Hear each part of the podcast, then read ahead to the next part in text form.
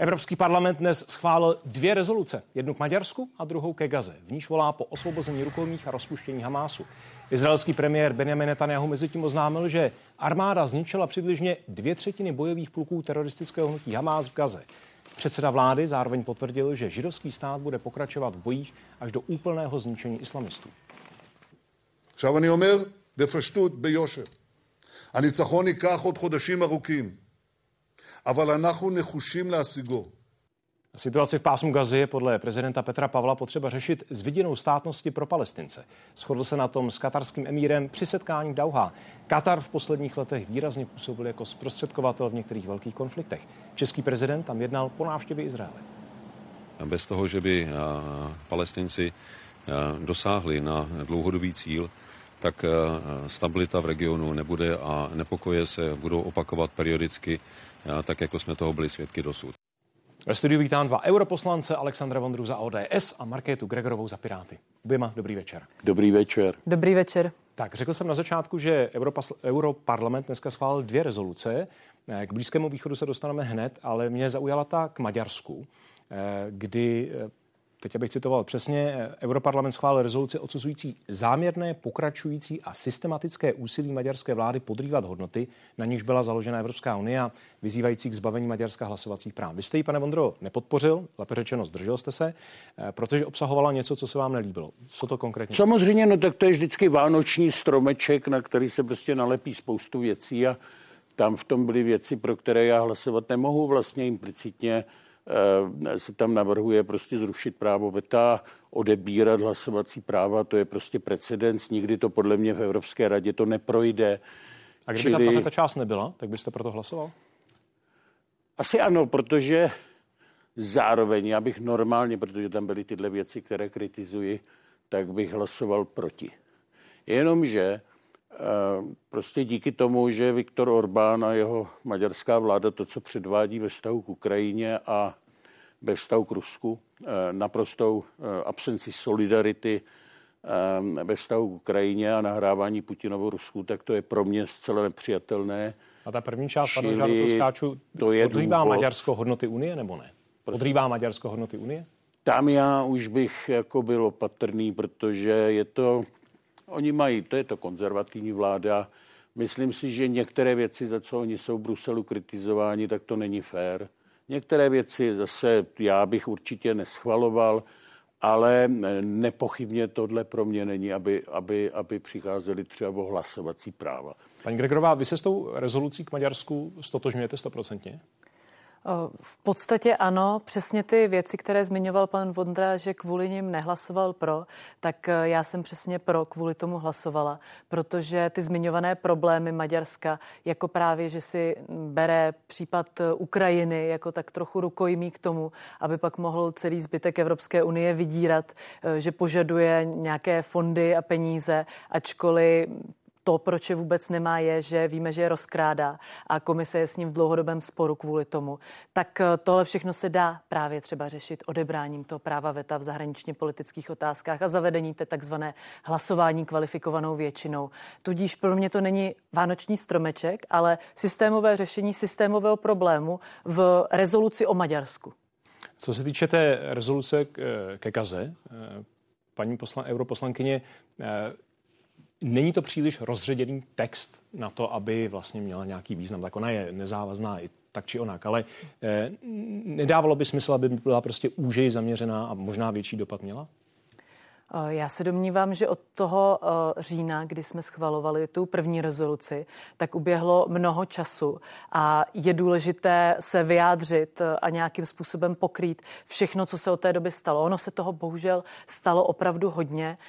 V neposlední řadě teď ta věc, která tam byla i přidávána, eh, tedy eh, to otevření jeho Africkou republikou eh, případu v, u Mezinárodního soudu trestního tribunálu v Hágu, otevření toho případu zdá Izrael páchá genocidu. To jsou všechno zásadní věci, které my jsme samozřejmě museli také pokrýt, ačkoliv, jak správně říkáte, ta rezoluce není závazná, vyjadřuje nějaký postoj třetiny Evropské unie. V té eh, rezoluci se na poput konzervativců eh, jak si neobjevila zmínka o bezpodmínečném příměří v Gaze s tím, že tohle má nastat jenom v případě, že budou propuštěni rukojmí a že bude Hamas, Hamas rozmetán, když to řeknu lidově. Eh, tohle je krok správným směrem, pane Mondro? No tak určitě.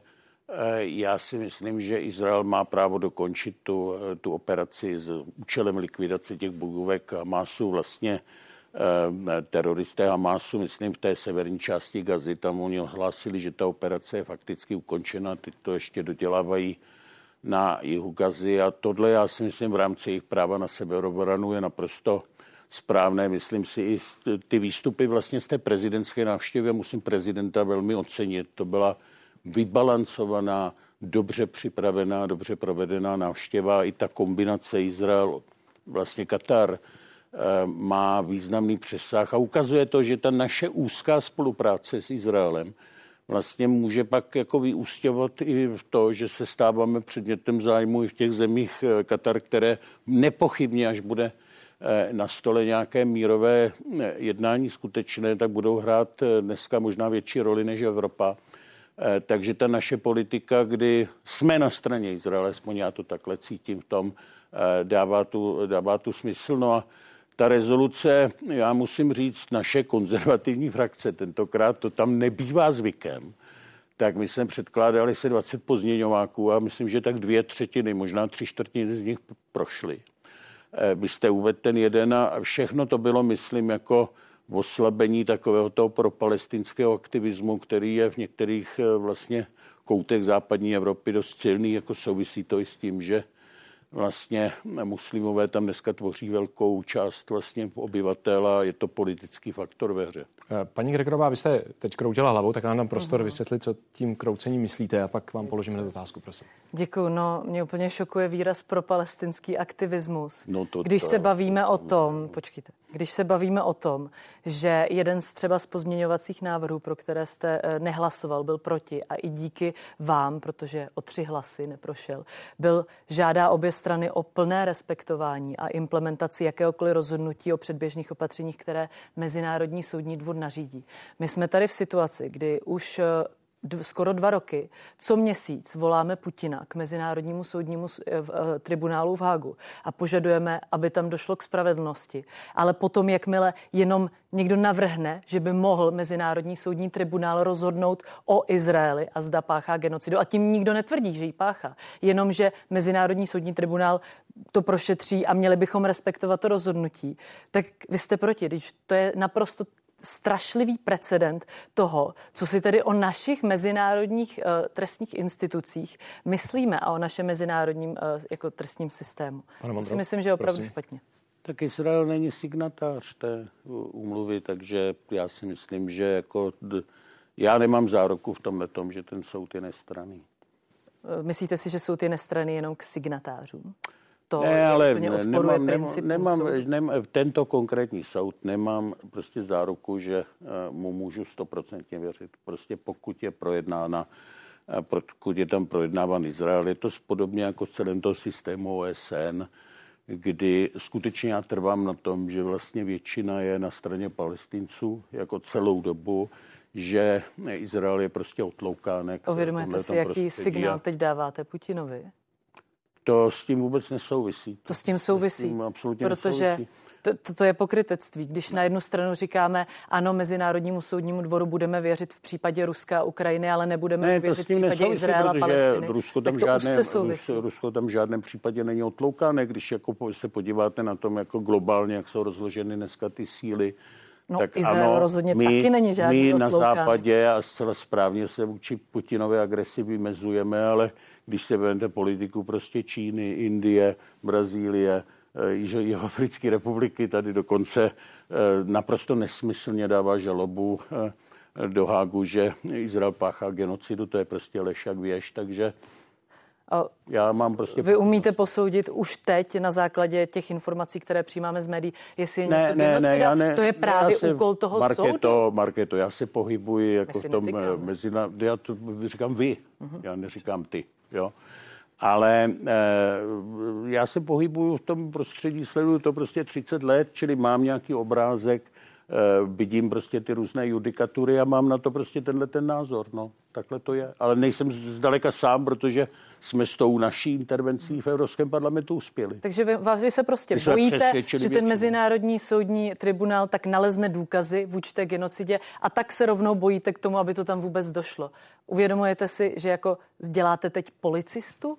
Ne, případě. I já vlastně jenom, soudce? Ne, já žádného policistu ani soudce nedělám. No ne, já jsem jenom chcete, aby se vyjádřil, měl šanci Já jsem vyjádřil nějaký názor a naše, frak, a naše frakce proto získala v Evropském parlamentu pane většinu, dokonce i v Evropském parlamentu. Ta debata je velmi zajímavá, ale já bych ještě před koncem, a kdybych měl víc času, tak bych vás nechal ještě dále se o tom bavit. Ale eh, mě by zajímalo ještě na závěr jedna věc, která se týká návštěvy, kterou jste právě zmínil, eh, skončené prezidenta v Izraeli a v Kataru.